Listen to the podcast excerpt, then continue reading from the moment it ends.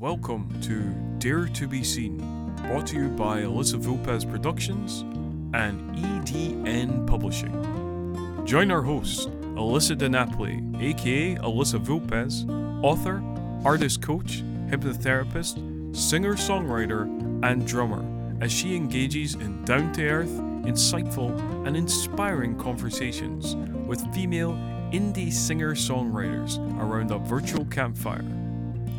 We shall discuss the lessons, songs, and personal stories of women who dare to be seen, scratching beneath the surface to give you an insider look into what makes their chosen career sometimes challenging and yet always inescapably compelling. So let's get the show started. Welcome to another episode of Dare to Be Seen. I'm your host, Elyssa Di Napoli, aka Elyssa Vulpes, and today's episode features Ariel Wang. With many moods and meters, Ariel Wang's music pulls from a deep grounding in folk, with traces of metal, Western classical music, and progressive rock. Her songs trace a path of growth, lessons, traumas, triumphs, love, and heartbreak cataloging experience is both unique yet universal. With a backing of talented musicians and as a multi instrumentalist herself, Ariel Wang and her Wang Gang provide a kaleidoscopic musical experience that will tingle and excite the ears of any listeners. Before we meet our guest for today, I would like to invite you to go to tinyurl.com slash pod discount and you will be able to get 20% off my online course, Dare to Be Seen, where you will discover how to magnify your presence and command the stage in 10 easy steps so you can perform at your best in front of a larger audience. And now, here's our guest for today.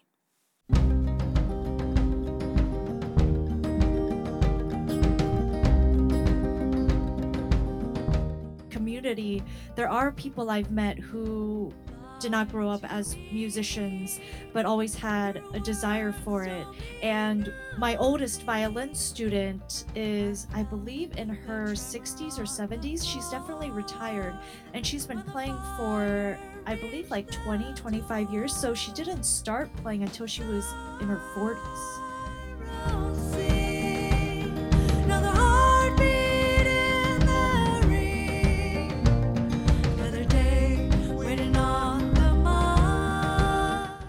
The music is not moving you, the audience can tell.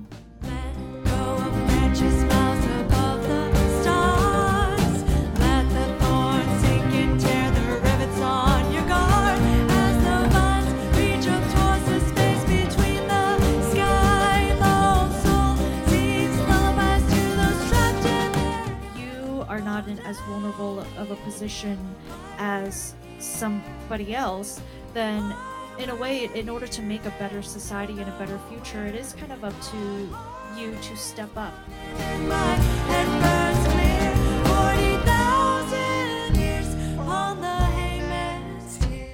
Being brave enough to advocate for someone, that's a kind of vulnerability as well as like you're opening up and saying, hey, um, this is something I care about.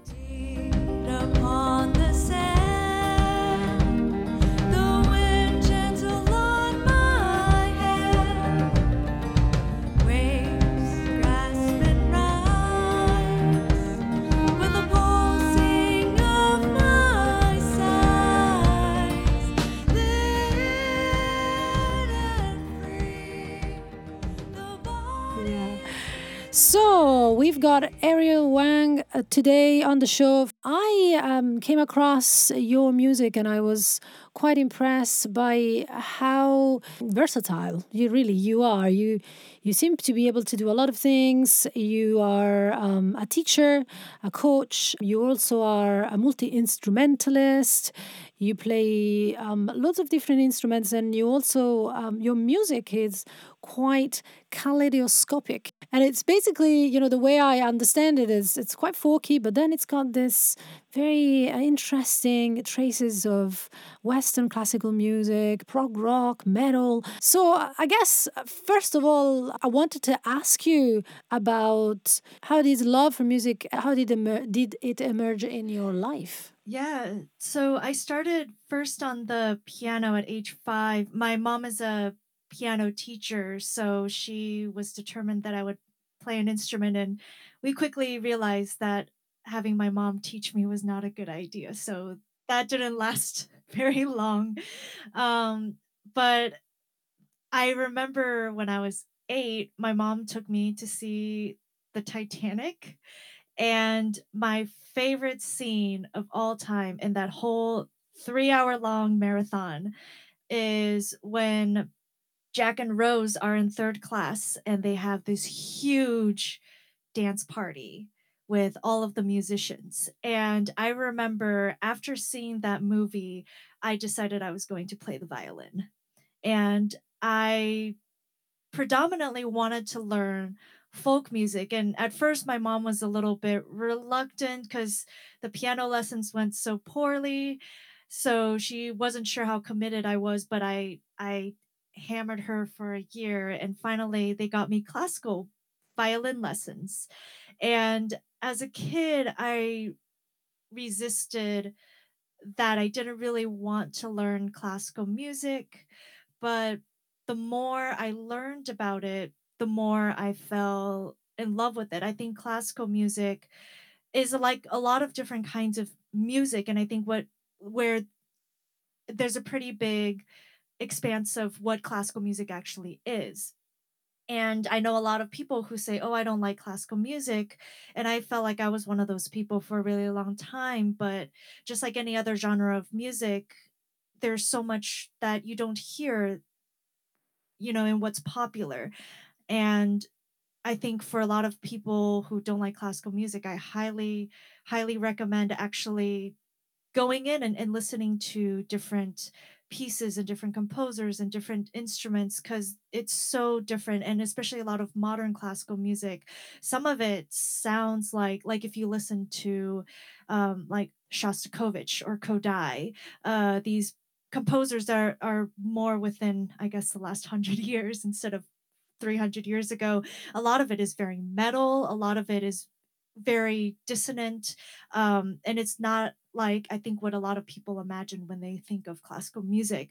And so i started falling more and more in love with it and i always knew i wanted to be a musician. I started guitar and just really self-taught on guitar when i was about 15 and I wasn't really writing music then. I was just learning things on my own.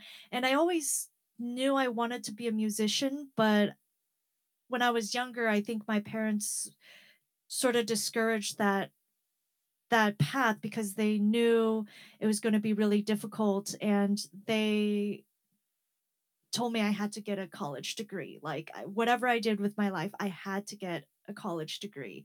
So I stopped playing music and I stopped taking violin lessons. So I stopped taking violin lessons at 16, focused more on school. And then I actually stopped playing music for a really long time. And it wasn't until after school, after college, um, and I was a little bit uncertain where I wanted to go. I moved into a house of musicians and I was surrounded by music. We had a basement where the my housemates had turned it into a music studio. People were having rehearsals and it was really my housemates who encouraged me and pushed me to play music again. And i started playing guitar again. I started writing songs and my first band that I had was actually just my housemates playing with me. And I would just be, and this happened a, a lot in this house. It wasn't even just with me, but with anybody in the house, somebody would start playing, and then one of the housemates would join in. And then next thing you know, you know, we're all just jamming and playing music together. And then when I was about 26, I decided I was going to just go fully into becoming a professional musician. So at that point, I hadn't played violin officially for 10 years, but I picked it up again. I went to grad school, got my master's in in violin, and I've been basically a music teacher and professional musician, professional violinist since since then. So I've had kind of a different path I think than a lot of musicians. I think a lot of musicians I know and play with, they start when they're really young and they never stop and their families are very involved in their music playing sometimes. Um, but it took me a lot of zigzags to to get where I am here today. Yeah. Wow, I, I that's really fascinating because actually, funnily enough, I was talking about this uh, today um, with my boyfriend because I was thinking, um, I was telling him that a lot of the people that I have interviewed, you know, they have some kind of musical background, you know, maybe their grandma, their mother, their father, uh, they went to school, music school from a very young age. And I was saying, well, you know, I'm feeling a little bit uh, envious because in my case, I didn't have that encouragement. I really wanted to play music when I was young, but uh, my family, you know, no one is a musician. They just wanted, uh, they, they didn't think it was possible, you know, and uh, and so it's really refreshing to hear someone who actually uh, started later, you know, and gives encouragement to other people that it's not too late, you know, it's never too late. You can start again, even, you know, if you haven't played music for 10 years. Yeah. And that is one of the things that I've learned a lot about. I think I have a lot of insecurity around my music playing because I feel like I'm surrounded by these extraordinary musicians who've been playing their whole lives but at the same time i've also through i think being just in the bay area and being around such a diverse community there are people i've met who did not grow up as musicians but always had a desire for it. And my oldest violin student is i believe in her 60s or 70s she's definitely retired and she's been playing for I believe like 20, 25 years. So she didn't start playing until she was in her 40s. So to and she's you know, she's made so much progress and she plays pretty advanced pieces. So if there's anything I've learned from my musical experience, and especially having had a community which supported me so much, like the first open mic that I played, which I thought personally was a complete disaster. Um, I I played a cover of a song, and the first three rows were my housemates and my friends and that music community like screaming and cheering for me as if I was the biggest band that has come in ages like you know and I played one song pretty poorly I would say but the support really was what kept me going and I think that anyone who wants to try music, if you're not around people who support you, like find someone who does because you're it's never too late to play music. It is something that I think is of the life of the soul um and everyone has access to it. Like it, it's it's never too late. Yes, that's that's a really a really inspiring message, and again, uh, serendipity here is a play because just today I was reading um, a really good book called "The War of Art." I don't know if you've ever yes. heard of it. Yeah, yes? I haven't read read a whole right. lot of it, but yeah, I've I have it on my shelf. Right. Well, I, I would really recommend it because even though there's some things I don't quite agree uh, with at the end of it, but as a whole, it's a very good book. And one of the things it says is that, like you said, um, music is about um, feeding the soul, and and that there's a, you know, there's always a bit of resistance uh, that can happen, um, especially if you're blocked, but also, you know basically resistance is fear you know fear that's too late fear that you may not be good enough or whatever it may be or fear that uh, other people are not going to you know applaud you or they might reject you. Um, but he says actually um, what um, is recommended it's much better to think of it as playing music for its own sake rather than playing music because of the um, you know approval that you may get Um, and I thought that was that's very true because if you start thinking about it in terms of you know how many likes am I getting, how many people are buying my album, well, you're gonna be disappointed, but also that's not what music is about. Yeah. You know.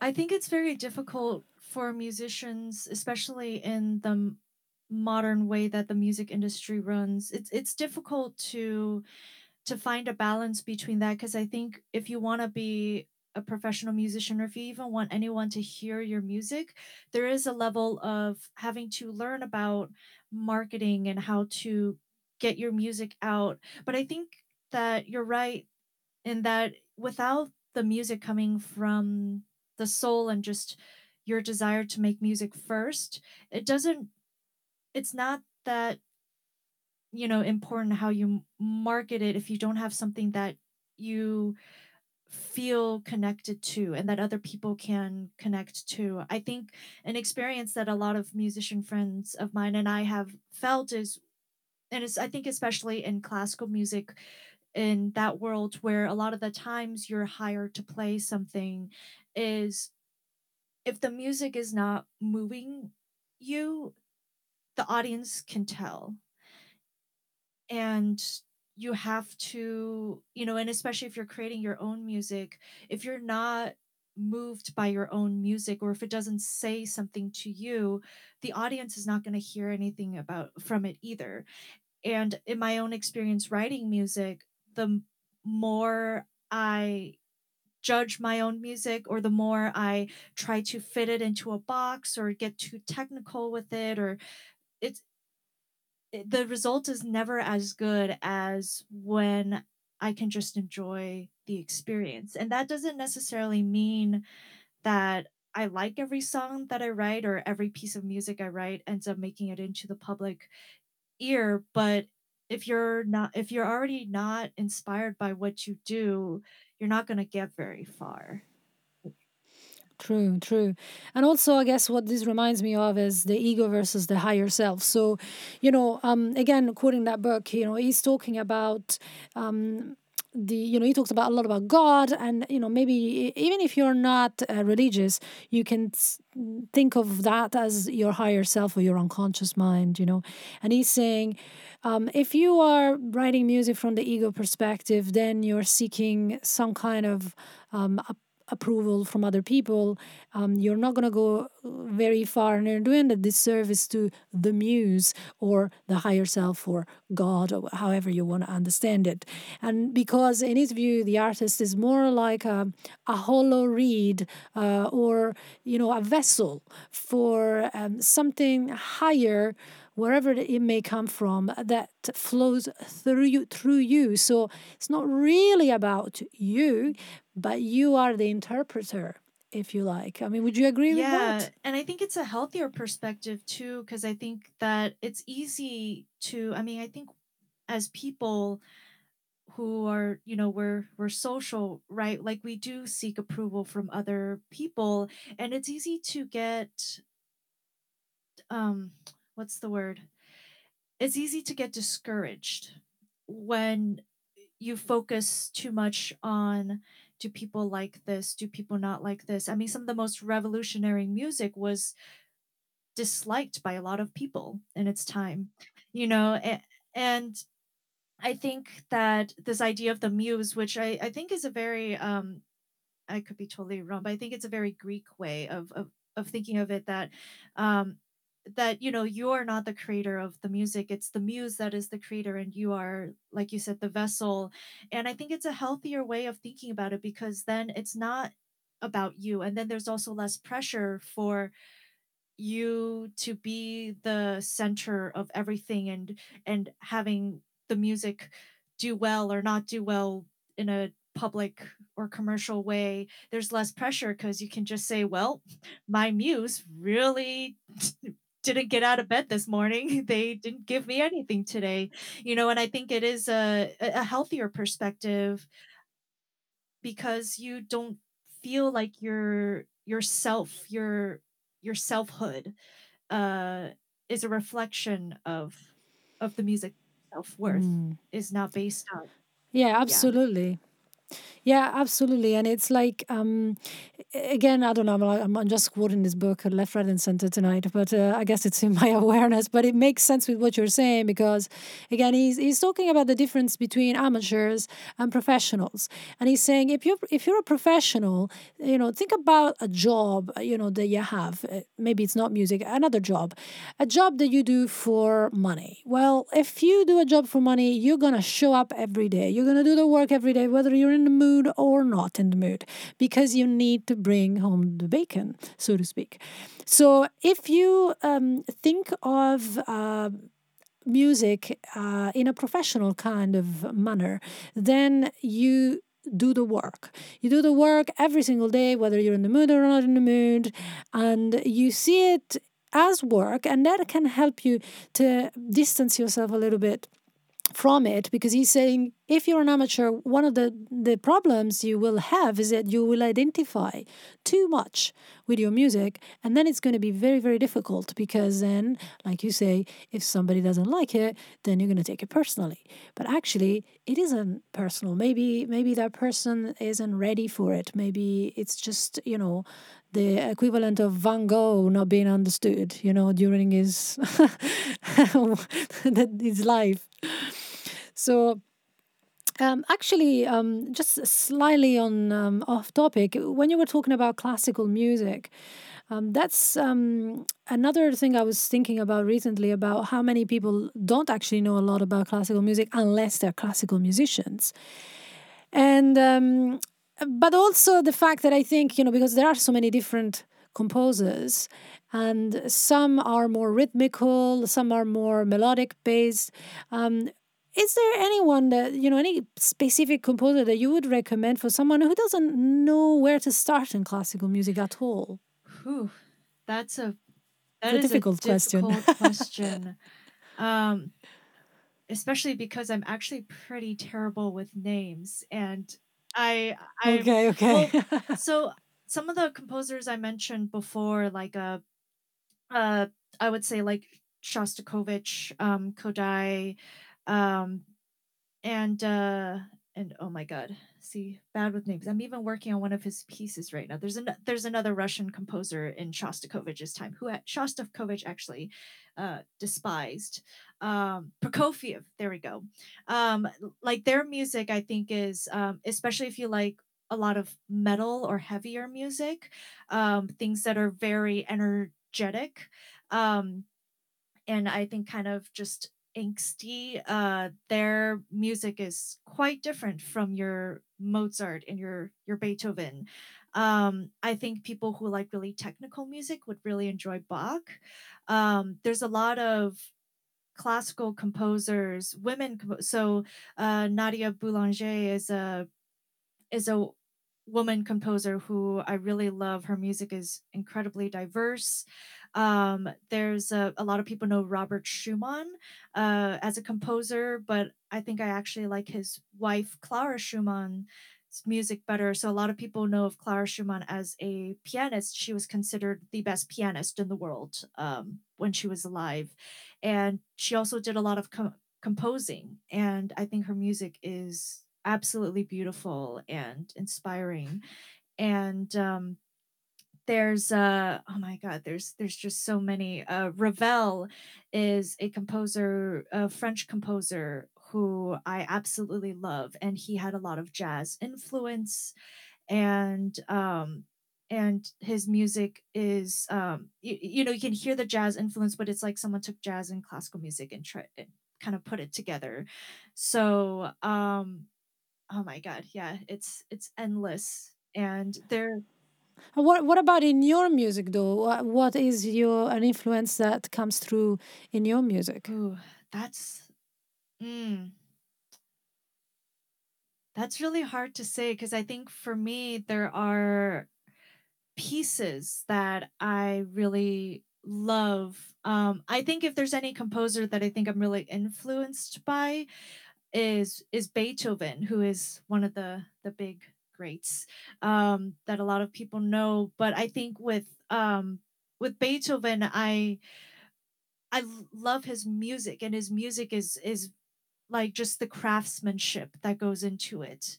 Um, he was uh, he had to work really hard with his music um, com- comparatively to someone like Mozart, who was just a very natural talent.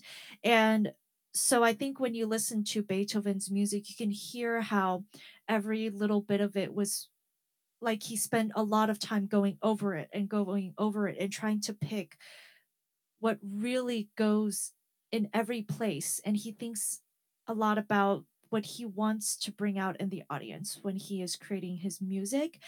And um and I think a lot of the times his music doesn't always revolve around melody. It revolves around how the harmony takes people to different places. And I think with more and more with the music that I'm writing, um melody is is still i think important it's what a lot of people gravitate towards but i've been thinking a lot more about the things that go underneath the melody the harmony that creates this, a specific mood and how picking certain chords beneath the melody can really change the expression of the melody. Um and and i think with beethoven he was just you know like and it sounds very egotistical to to I think say this or think this way, but I think Beethoven was someone who really believed that his calling was music. And and I think it sounds arrogant in a lot of ways. because like, oh, you think, you know,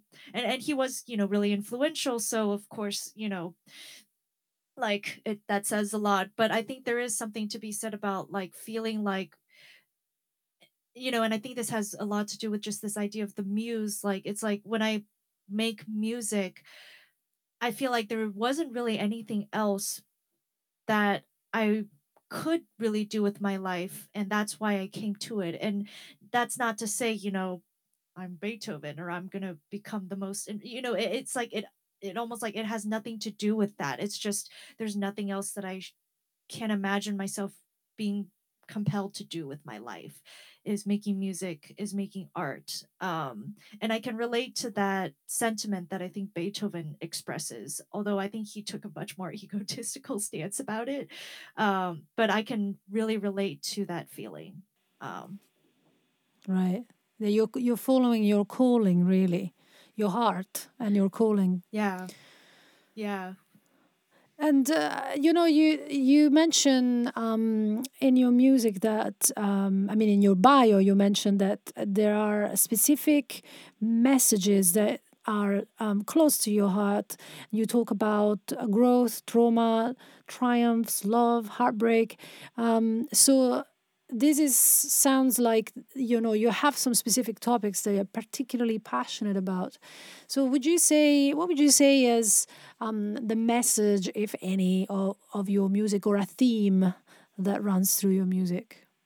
I think if there's any theme it would be that of community and and really building good relationships with with other people and i think it doesn't necessarily come across directly in a lot of the music that i write um but i think just the the importance of being vulnerable um and and i say this as someone who has a lot of difficulty being vulnerable with other people um I find it really hard to to talk about myself and to get really deeper and talk about things that are you know that are very close to me that I think are just difficult things to talk about but I think that it's a worthwhile pursuit to learn to be more vulnerable with other people and I think making music is a very vulnerable thing to do um, because you are expressing something either about your own emotions or about something that happened to your life or you're trying to say something with your music and i think that that's yeah if there's any theme it's like that's how we build community and how we build good relationships with other people is by being vulnerable and by opening yourself up to other people and i think also by opening the door for other people to be open to you. And if we come from a stance of being vulnerable and opening up and asking other people to be honest and open and vulnerable with their feelings that's the way we're going to build a better world. Um, I think recently I have slightly more direct, I think, pol- I would say, I guess maybe pol- political is the right word for it. Although I, I feel like saying something is political is is an instant way to turn a lot of people off. Um, I think the songs that I write do address sort of the inequalities and things in our lives a little bit more directly than I have in the past. But I think even the songs that I write about loss, um, you know, those are to me still on the same veins because I think expressing your own losses and your own fears and your own love opens up the door for other people to explore those feelings in themselves um, and talking about something that's maybe a little bit more political or, or talking about something that is a problem you see in society I hope it's it becomes an opener for people to either explore it as a topic, whether they disagree or agree with it. Um, and also I say because I think it's it, you know, art, I think what it does really well and what I want to do with my art is is point people to something. Like like by saying something with your music or expressing an emotion you're saying you you know to the audience or whoever's listening like look at that. That is something i think we need to turn our eyes to and our hearts to.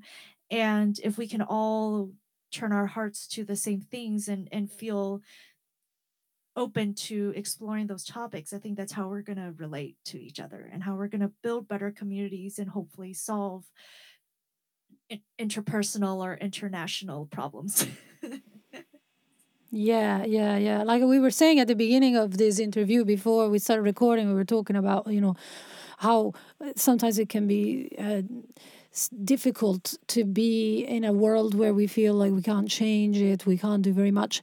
But um, I was saying um, to you, and I, I would repeat that now that, you know, if you fully are aligned with your own um, heart's desire and like you are, then you are fulfilling your mission. You are um, in alignment with your purpose, so to speak. You know, what I mean with purpose is, you know, the kind of meaning you give or create for yourself in your life.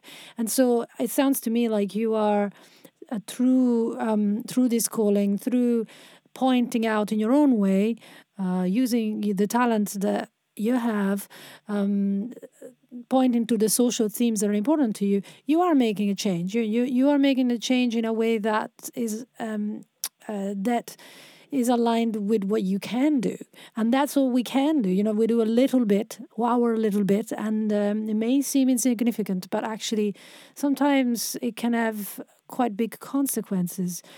You know, and also you're talking about uh, vulnerability, which um, is a topic dear to my heart. I don't know if you know Brené Brown. yes She talks about you know uh, being in the arena and and being being vulnerable with the people that have earned your trust, of course.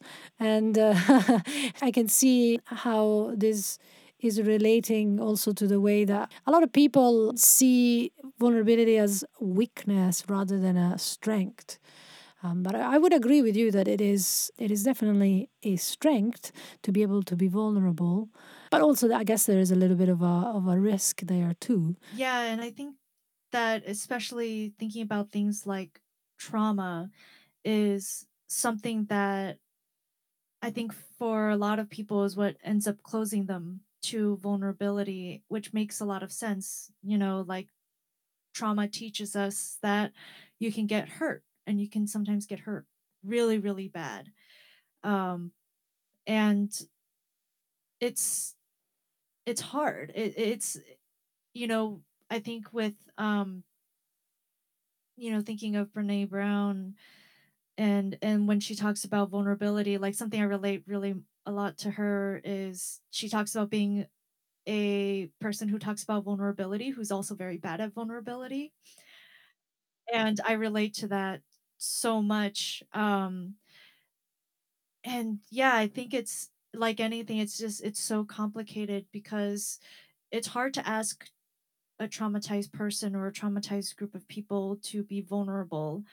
Um, and I think about, you know, what like how do we create spaces where people can be vulnerable to each other especially i think that it's really hard for people who need to be vulnerable to each other to build huge bridges. Um those are the places that in some ways we need the most vulnerability but we're also asking the most vulnerable people to put themselves in a lot of danger. Um and you know and i, I think about with at least in the us the you know when you're talking about racial politics and just kind of a lot of the social things that are going on now um you know like i think there's a lot to it's a lot to ask people from more vulnerable populations to open up.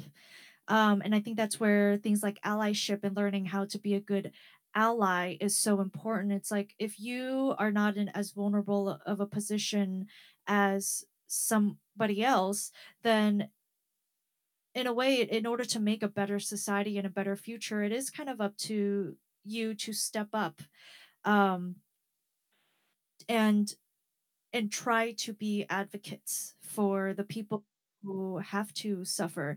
And there's a lot of different things, you know, like people who are able bodied advocating for people who have to, you know, have disabilities that don't allow them to have the same privileges that able bodied people have. Um, he talks about, you know, about race um, and racism and they could be, you know, LGBTQ, like people who are not trans, um, having difficult conversations with people who are maybe transphobic, um, but having those conversations so it's not the trans people who always have to have the conversations.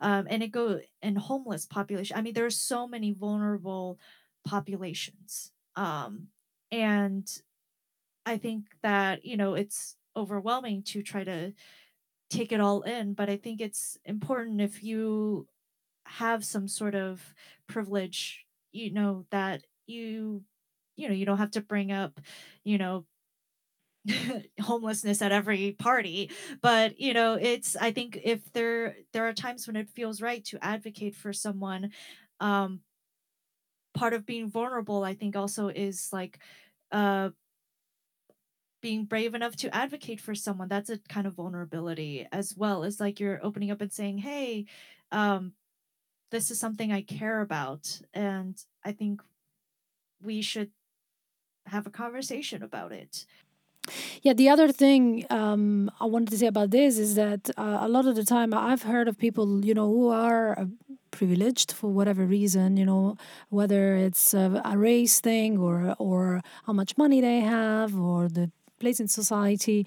And uh, I've heard of um, these people feeling sometimes guilty. You know, um, I've had some clients that have come to me thinking, oh, you know, I'm just feel so guilty because I've got everything and I shouldn't be happy. And uh, one of the things that I, I say to, to that is, well, you know, okay, so you're privileged, but what is your guilt doing? You know, is is your guilt doing any good to anyone?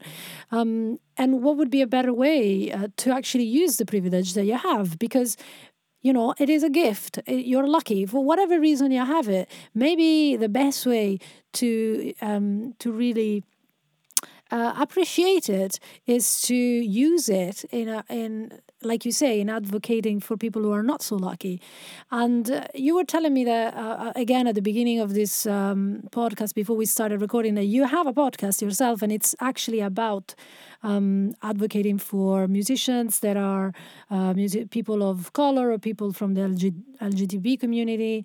Um, so, do you want to tell us a little bit about that? And also, uh, you know, I'd be, I'd be curious about um, knowing where your interest for this actually emerged in you. How did that come about? yeah um uh to answer your first part the organization that my friend margaret jones uh and i co-founded is called sub rosa sound and we currently mostly have a podcast and also a radio show on an online radio station called shady pines radio and our main um our main mission is to advocate and push forward the music by people of color, by women, by LGBTQ plus, and it's the way I like to describe it is is mostly right. Like I don't think that white men, which is really the demographic we don't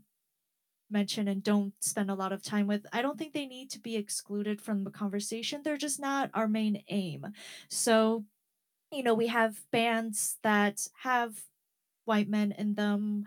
Um, you know, it's it, and I think that that's a an important thing for me at least is that yes, there are vulnerable populations that need to be advocated for, um, but that doesn't equate with excluding someone from the conversation. And i think that that's a distinction that gets missed a lot in the back and forth of political debate is i think a lot of um, white men especially but i think a lot of white people in the at least in the issues around race they feel like oh um, if we're talking about this it means we're not allowed to have a say. And that's not really what I think anybody wants. I think what people want is to create more inclusion, not less. And when people point out that someone has been, um, you know, whether it's about race or gender or um, or you know economic inequality, people are not saying we want to put somebody else down. They're saying we should all be risen up. Um, and Sub Rosa Sound, that's something that I really, you know, I I usually say it a little more like sarcastically or kind of as a throwaway, like mostly indie, mostly people of color, you know, but really the reasoning for me behind that is like I want there to be space for everyone. And the only reason that we're focusing on these populations is just they haven't had the same opportunities. It's not because we don't like white men. You know, I'm dating a white man and he's great. He's amazing. And, you know, going back to my you know, my why I started playing the violin. If it weren't for him, and he is a professional cellist, um, and also composer and songwriter, and he has, I mean, his musical talents are extraordinary. But if it weren't for his encouragement and the fact that he was very open to showing me how he makes it as a professional music musician i would not be here. So i have a white man honestly to thank for for supporting you know my musical ambitions. So i think that that's the thing that gets lost in the internet social media you know back and forth is is these nuances. Um so yeah subrosa sound our our website is subrosasound.org and you know we do a album of the week podcast uh ep- episodes where we um where we talk about albums uh, that we really like and that are coming out. And then we also have interviews with musicians. And on the radio show, um, that's Pacific time, Mondays, 8 to 10 p.m. on sub. Uh, on shadypinesradio.com. That's the online radio station we're on. Um, the Sub Rosa Sound radio show is Mondays, 8 to 10 p.m. Pacific Standard Time. And I play music by mostly people of color, uh, LGBTQ plus women, uh, mostly indie music as well. Um, although I will put on some of the more popular stuff sometimes, but it's mostly more indie musicians and uh, and I also do interviews on that. So that's kind of what we do. And and to I guess the second part of your question, the impetus to be an advocate and do these kinds of things, I think has been something very dear to me as far back as I can remember. I feel a calling to that.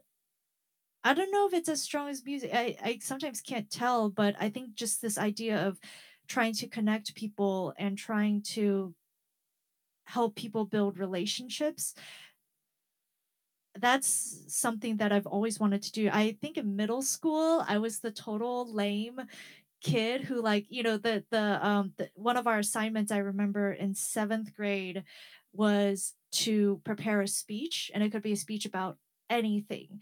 And people were doing all these like really cool speeches about like really awesome musicians or you know their favorite sports figures or teaching about like really cool food and all this stuff and i went up and i was like not a popular kid i was quiet i was nerdy and i did this whole speech about bullying and how bullying is a big problem in all levels of uh, public and I'm sure private school and how it's something that needs to be addressed. And I swear, like my entire class, except for one person, fell asleep during my my speech and it was not long it was like 5 minutes and i was like well you know i guess this is i guess i i don't think anybody heard me but what was interesting about that like you know when you say like you know it, if you think too much about audience then that's not you know i think for music for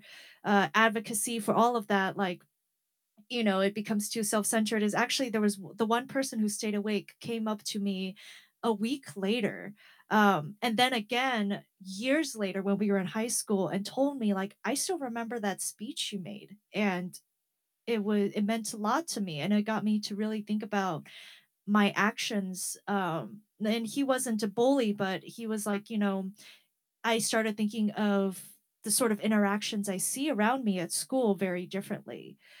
Um and i think all of that is to say i think you know what you were saying about privilege and guilt and things like that it, it translates so much to other things. To, to music is is like i think any time when you become too focused on self um it's that's when you can kind of lose your way um, because get distracted by guilt or likes or audiences or how many people fell asleep during your seventh grade speech. Um, and it takes away from the message uh, and to what you feel called to do with whatever it is yeah. Yeah and also another thing that you know this this flows also also with what you were saying before because you were talking about you know not excluding white men and including basically everybody in the conversation. And i think you know in the political arena at least at the moment it seems to me that there's a lot of um, black and white and polarization and you know good versus bad the baddies and the goodies. And you know it's very easy to just blame each other and that's how wars start. And it's like well you know, it may not be a, a very sexy subject to talk about in, inclusion, um, even to include the, the bully. You know, let's talk about um, the problem with the bully rather than saying, well, you're a bully, you're a bad person, and you shouldn't be the way you are. Out you go, because of course that's only going to create more problems.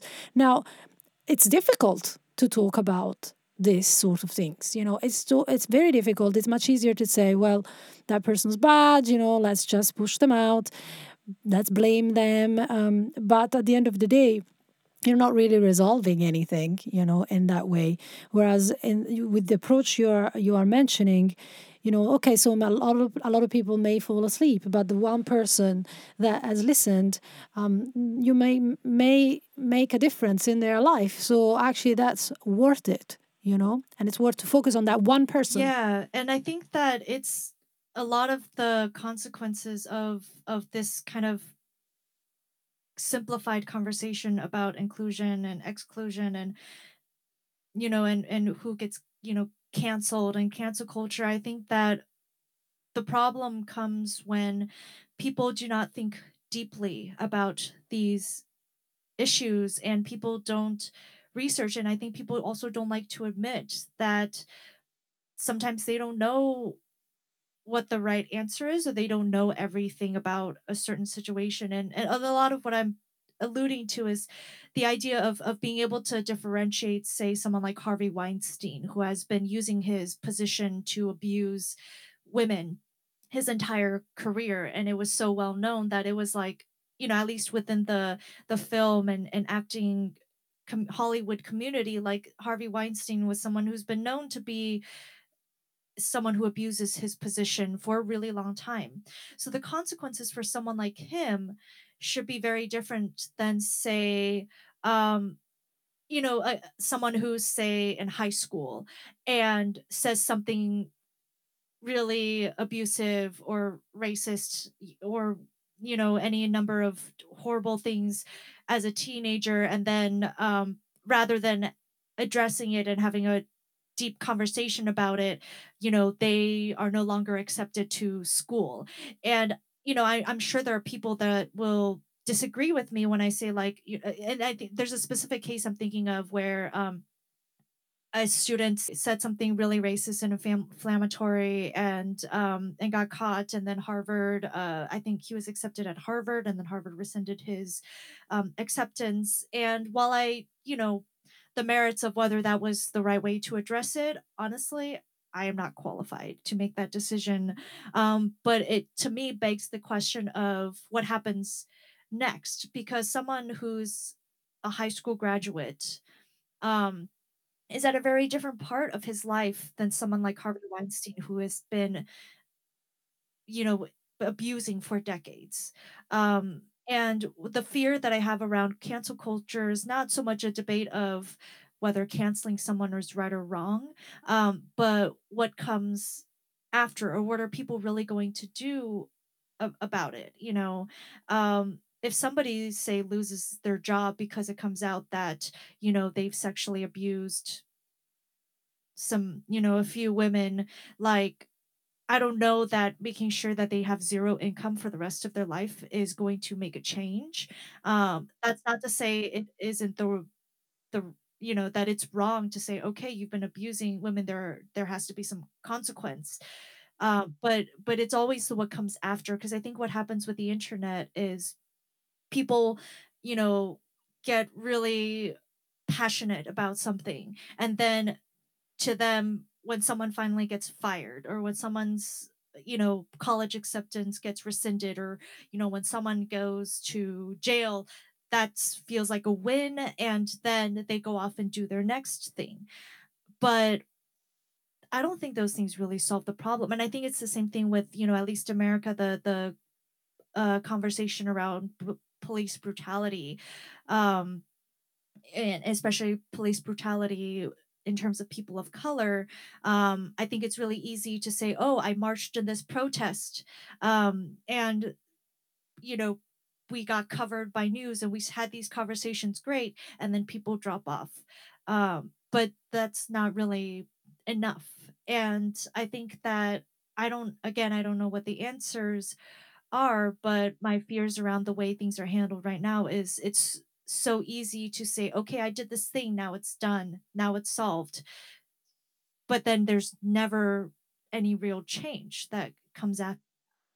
It's easier to point the finger and blame and then just resolve then actually resolve the issue. And it's the difference between punitive justice and reparative justice you know rehabilitation trying to figure out what is actually happened in the first place.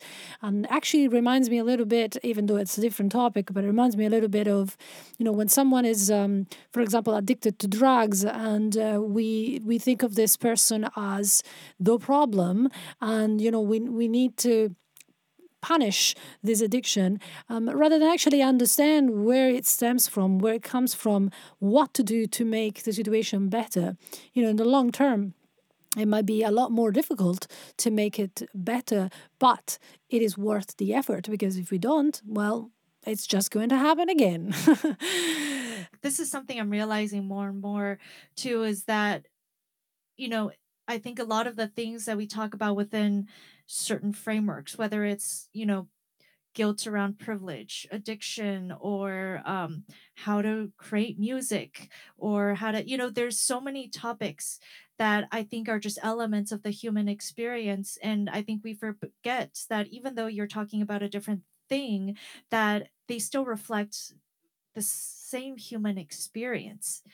And that if we can learn to take what whatever it is we do and and expand it to further our empathy to other things and other people like like i don't know i think yeah a lot of the things that that we talk about i mean even in this one conversation the same themes apply in so many different places Yeah, absolutely.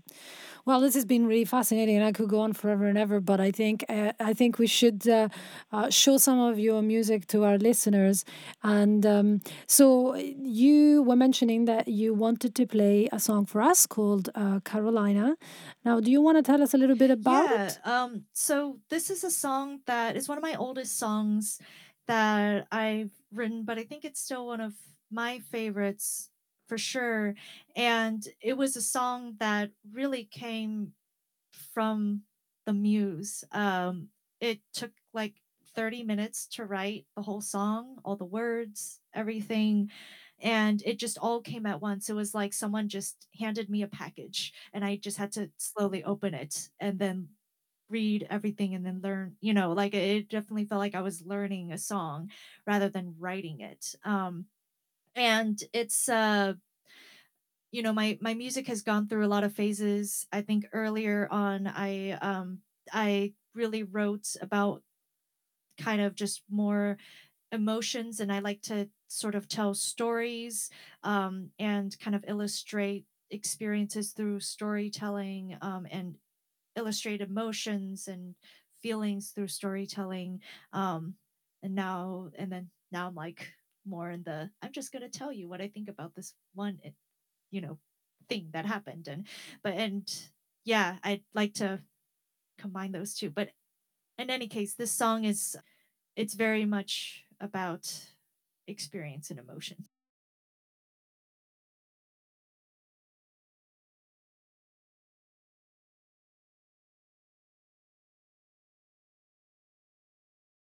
Carolina,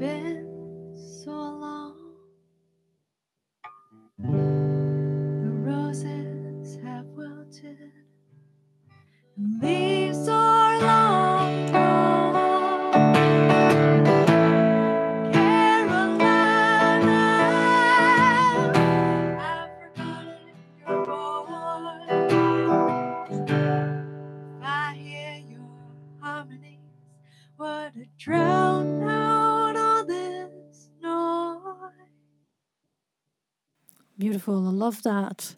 So sweet. Uh, just a very sweet melody. Before I let you go, just wanted to let our listeners know that uh, you also do a weekly live stream on your Facebook page. You've got videos weekly out and you're working on an album as well. Our listeners can uh, uh, find all the links to this to your Facebook page on the um, the show notes.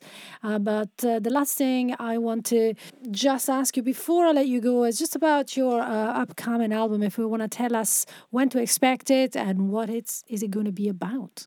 Yeah, um, it's the plan is for it to be out next year in September, which is a long ways away. Um, but it's probably the biggest, most ambitious project that I've made so far because I want it to be sort of like creating a world and it's going to be a double album. And one of the things that I think with the most recent album I came out with, uh, which is called Bridges, is I really wanted to combine sort of the different sides of my musical life the kind of more instrumental classical composing side with the more songwriting and uh, kind of folk um, with some you know metal and prog influence and and a little you know i i felt like with the last album i wanted to just put everything in it. And i wanted to take a different approach this time and actually really hone in on the two different sides but then sort of present them together. So the plan is for it to to be a double album of uh of the same songs but just kind of two completely different visions for the same songs and the same kind of basic elements.